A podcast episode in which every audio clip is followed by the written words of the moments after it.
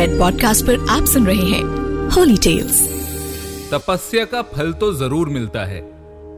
लेकिन तपस्या के बीच में जो परीक्षा होती है, वो कितनी कठिन हो सकती है? ये तो केवल परीक्षा लेने वाले पर ही निर्भर करता है। और अगर परीक्षा लेने वाले स्वयं महादेव हों और तपस्या करने वाली माता पार्वती तो फिर तो ये परीक्षा कुछ अगले ही स्तर की होगी। नमस्कार। मैं हूँ हिमांशु शर्मा और रेड पॉडकास्ट के होली टेल्स में आज मैं आपको सुनाऊँगा महादेव की शर्त। ये वो कथा है जिसमें सफल होकर पार्वती माता ने पाया था महादेव का साथ। तो आइए शुरू करते हैं। पौराणिक कथाओं के अनुसार माता पार्वती महादेव से शादी करने के लिए दृढ़ निश्चय कर चुकी थी।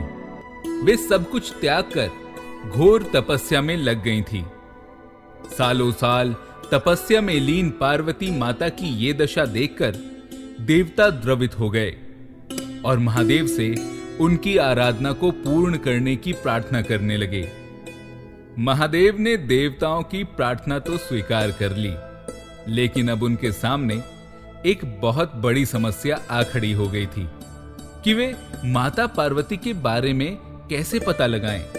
अब भगवान स्वयं तो भला किस प्रकार से माता पार्वती के सामने जाते? क्योंकि ऐसा करने पर माता पार्वती नाराज़ भी तो हो सकती थी। वे इसी सोच में डूबे थे कि तभी उन्हें एक उपाय सूझा। महादेव ने सप्त ऋषियों को माता पार्वती की परीक्षा लेने के लिए भेजा। सप्त ऋषियों ने महादेव से शादी करने के फैसले के बारे में माता पार्वती जी से पूछा कि क्या यह उनका अंतिम निर्णय है? तब भी माता पार्वती ने महादेव का गुणगान ही किया। उन्होंने कहा कि वे सर्वगुण संपन्न और शक्तिमान हैं। उनमें ही सारी सृष्टि समाई हुई है। फिर सप्तषियों ने माता पार्वती को महादेव के सैकड़ों अवगुण गिनवाए। परंतु देवी पार्वती अपने फैसले से जरा भी पीछे नहीं हटी और अपने फैसले पर अटल रहते हुए उन्होंने कहा कि महादेव के अलावा वो किसी और से कभी विवाह नहीं करेंगी। इसके पश्चात माता पार्वती का ये दृढ़ निश्चय जानकर सप्तऋषि वहाँ से लौट आए और उन्होंने पूरी कहानी महादेव को बताई, जिसके बाद उन्होंने स्वयं पार्वती जी की परीक्षा लेने की ठान ली। हर वर शादी से पहले अपनी अर्धांगिनी को लेकर सभी संदेहों को दूर करना चाहता है। इसीलिए महादेव भी ऐसा करने से पीछे नहीं रहे। ऐसे में उन्होंने स्वयं पार्वती जी की परीक्षा लेने की योजना बनाई। उधर माता पार्वती जी एक तालाब के किनारे अपनी तपस्या में लीन थी। तभी उस तालाब के किनारे एक छोटे बालक को एक मगरमच्छ ने पकड़ लिया। अपनी जान खतरे में देख वो बच्चा शोर मचाने लगा। वो ज़ोर ज़ोर से मगरमच्छ मगरमच्छ चिल्लाकर अपनी जान बचाने के लिए किसी तरह सहायता मांगने लगा। माता पार्वती ने जब किसी बच्चे की चीख पुकार सुनी तो उनसे रहा नहीं गया, और वो तपस्या छोड़कर उसे बचाने के लिए उस तालाब के किनारे पहुँच गईं। वहाँ उन्होंने देखा कि मगरमच्छ ने एक छोटे बालक को पकड़ा हुआ है, और वो उसे तालाब में खींचकर अंदर ले जाने की कोशिश कर रहा है बालक देवी को देखकर उनसे अपनी जान बचाने के लिए विनती करने लगा वो कहने लगा, हे माता, मेरी जान को खतरा है यदि आप चाहेंगी तो मेरी जान बच सकती है। वैसे भी, ना तो मेरी माता है और ना ही पिता। अब आप ही मेरी रक्षा कीजिए। मुझे बचाइए माता। देवी पार्वती से इस बच्चे की पुकार सुनकर रहा नहीं गया। और उन्होंने मगरमच्छ से कहा, हे मगरमच्छ, इस निर्दोष बालक को छोड़ दीजिए।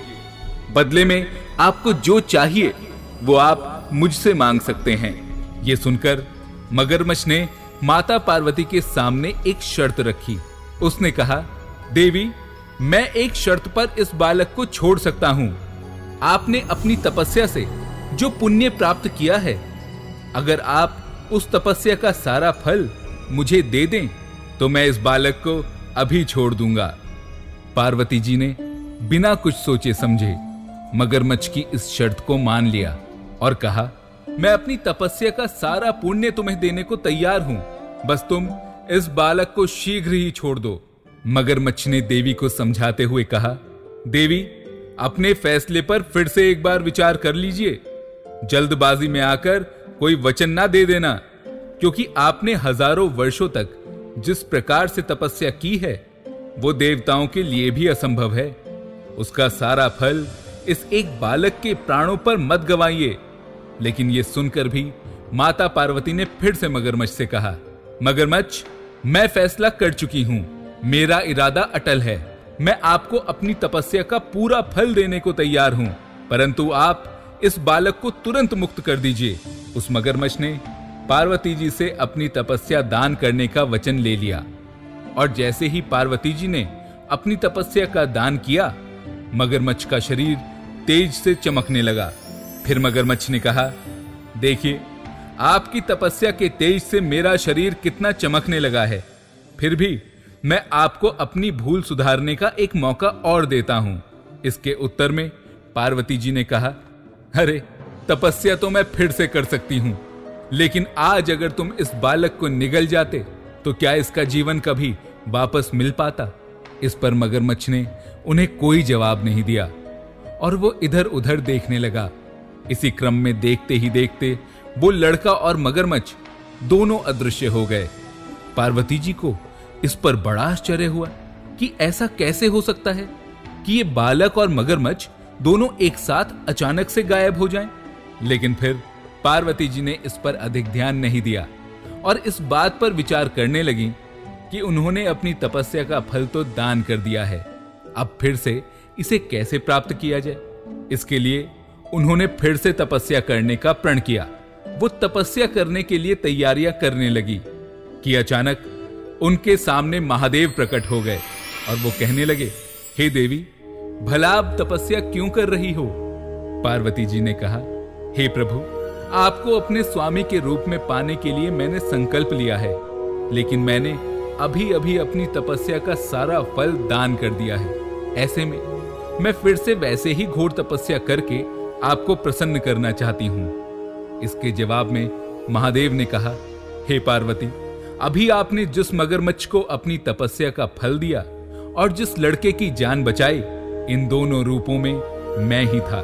अनेक रूपों में दिखने वाला मैं एक ही हूँ। मैं अनेक शरीरों में शरीर से अलग निर्विकार हूँ। ये मेरी ही लीला थी। मैं सिर्फ़ ये देखना चाहता था कि आपका मन प्राणी मात्र के सुख दुख का अनुभव करता है। कि नहीं? इस पर पार्वती जी ने कहा, हे hey प्रभु तो क्या मैं आपकी परीक्षा में सफल हुई? तब महादेव ने उत्तर दिया, हे hey देवी, आप प्राणियों का सुख दुख समझती हैं। आप में दया और करुणा दोनों हैं। आप अपनी परीक्षा में सफल हुई। मैं हूँ हिमांशु शर्मा और रेड पॉडकास्ट के होली टेल्स में आप सुन रहे थे महादेव की शर्त ऐसी और कहानियों के लिए जुड़े रहें एस्ट्रोलॉजिक के साथ।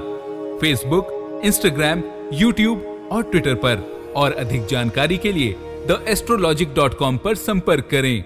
धन्यवाद। You are listening to red podcast Holi tales return by Himanshu Sharma audio design by Shekhar Tiwari send your feedback and suggestion write at podcast at red F M dot in